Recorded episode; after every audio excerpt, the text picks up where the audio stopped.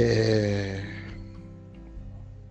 pia tukiwa tunaendelea na masomo haya e, na vitu ambavyo vinahusiana na majina e, wako watu walipewa majina ya vitu, wako watu walipewa majina ya viumbe vingine nje na watu e, yote hii ni elimu ambayo mnatakiwa muijue e, katika kupewa majina.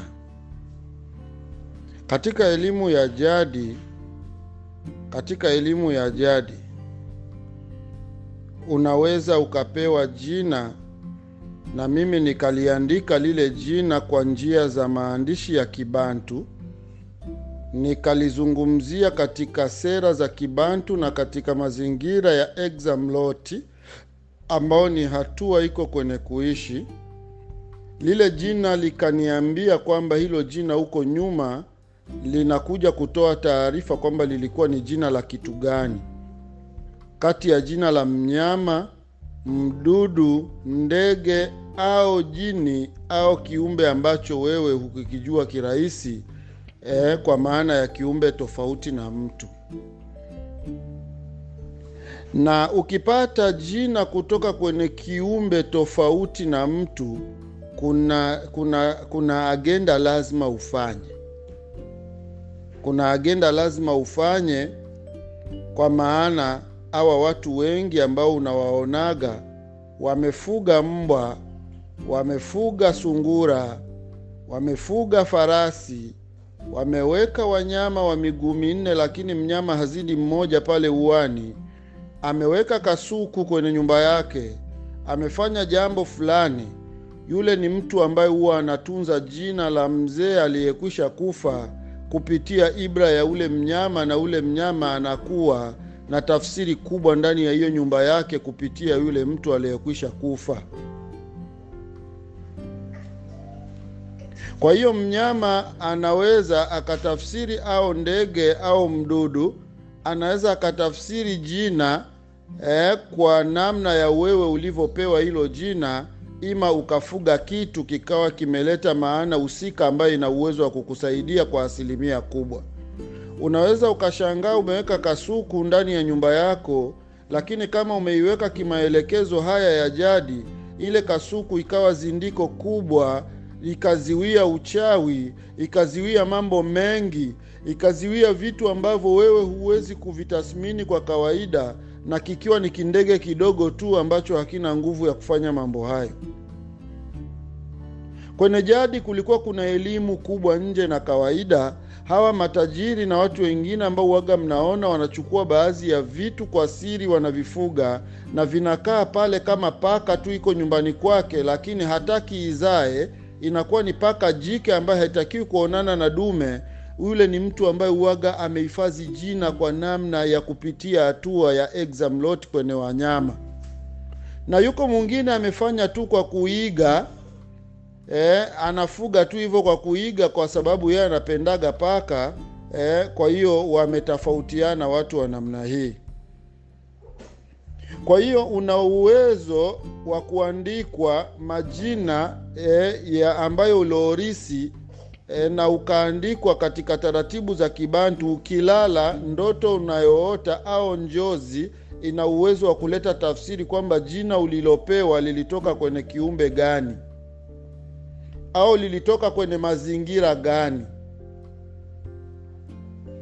Yale mazingira ukisha yaota, yakija kwa mwalimu, yale mazingira yakafanyiwa kazi, na yale mazingira ukaja ukawa ni moja ya pambo ama hatua inayokaa nyumbani kwako.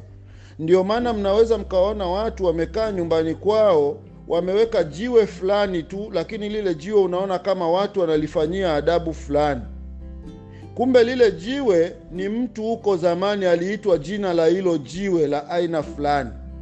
Lile jiwe huyu bwana analitafuta kwa gharama yoyote, kipindi amepata pesa, analiweka lile kwa niaba ya kulinda jina ambalo litapitisha majina mengine yote kupitia hilo jiwe. Huku kuishi mnako kuona watu wanaishi kwa dunia ya leo, kuna elimu kubwa sana ndugu zangu, nje na kawaida mnavyoona kwa macho yenu ya leo. Watu baada ya kupoteza jadi, mmepoteza vitu vingi, na vitu vyote hivi hamjui kama vinafanyika kwenye maisha, na wala hamjui kama vina maana kubwa ndani ya maisha yenu, kwa sababu moja kwa moja mmeishi kwa kupokea jambo na kulipeleka kama lilivyo. Kwa, kwa lugha hizo za wenzetu mnaita kukopi na kuplesti bila kuuliza chochote. Hii kukopi na kupesti imekuwa ni shida kubwa, kwa sababu watu wanaiga jambo bila kulijua na wanaenda kufanya kitu bila kukitambua na kukielewa. Moja kwa moja kile kitu kinakuja kuleta tatizo kwenye ukoo. Kumbe ule alifanya tu kwa kuiga na kuwafata watu ambao ni marominigansi, kwa maana watu waliyejua kwa levo za rominige, ili wawafahamishe. Ndio maana mmeona dunia imeingia kwenye uongo na uchimvi na ndio maana jamvi hili mnaona kama masomo haya ni mapya na mageni kwenu, kwa sababu jadi walikuwa na sababu elfu kumi za kuificha, kwa sababu jadi ingejulikana, kusingekuwa kuna mtu mpumbafu mpaka leo. Wazee wachache sana walijua swala la jadi, na Nyerere aliitwa sehemu ya kujua swala la jadi. Ndio maana mnamwonaga kama Nyerere alikuwa na moja ya future ya kutaka kufanya jambo la kimtazamo. Jadi ilitunzwa hapa nchini kwetu Tanzania, ndugu zangu. Haya ninayoyasema haya yametunzwa hapa nchini kwetu Tanzania. Baraka hizi ninazozisema zimetunzwa ndani ya nchi hii bila wanaoishi kwenye nchi hii kuzijua. Watanzania wameishi kwenye ujinga mkubwa sana kupita kiasi, wakati wao ndo wamekaa kwenye bulutunga ya wazee. Ukisema Tanzania na Kongo, ukichanganya hii sehemu mbili na hizi na hizi nchi za pembezoni zilizozunguka hii sehemu ndo inaitwa roba sasta. Yaani ukisema roba sasta ni uwepo wa mlima Kilimanjaro na ziwa Tanganyika.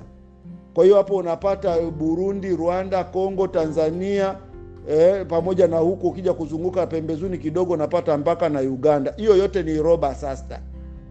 Roba sasta ni sehemu fulani kubwa sana, lakini kwa nini ilikuja kuitwa sasa nchi ya Kongo? Kwa sababu wale watoto walienda kuzaliwa sehemu baada ya mipaka ya nchi kukatwa, ikaja kukutwa kwamba ile sehemu iliyokatwa ikabakia kuitwa nchi ya Kongo.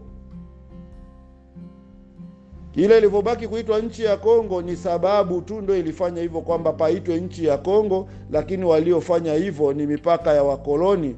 Wakina mfalme Baldwin ndo walikuja kukata hiyo mipaka kabla wakina Livingstone ya wajaja. Hivyo vitu vilifanyika huko zamani baada ya mwongozo wa kutoka kwa John Lister Brew ambaye alikuwa ni Mgiriki wa kwanza kufika bara la Afrika, na ndio alianza kugawa mipaka mikubwa mikubwa, na baadaye Wafaransa wakaja wakakata mipaka midogo midogo, na Waingereza wakakata midogo zaidi.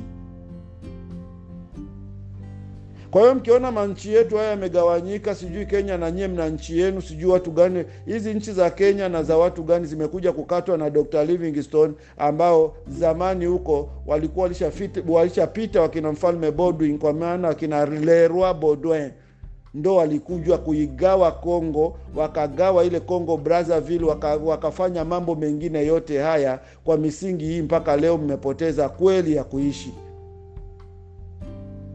huko mbeleni mtajua mambo mazito ambayo mlikuwa mnatarajia kuyasikia na kuyajua, lakini lengo la, la kuambiwa mambo haya sio kutega masikio tu kusikiliza. Lengo la kuambiwa mambo haya maana yake kila mbantu aanze kumtafuta mbantu mwenzake ambaye analijua hili, ili mmaanishe katika umoja wa kiutu.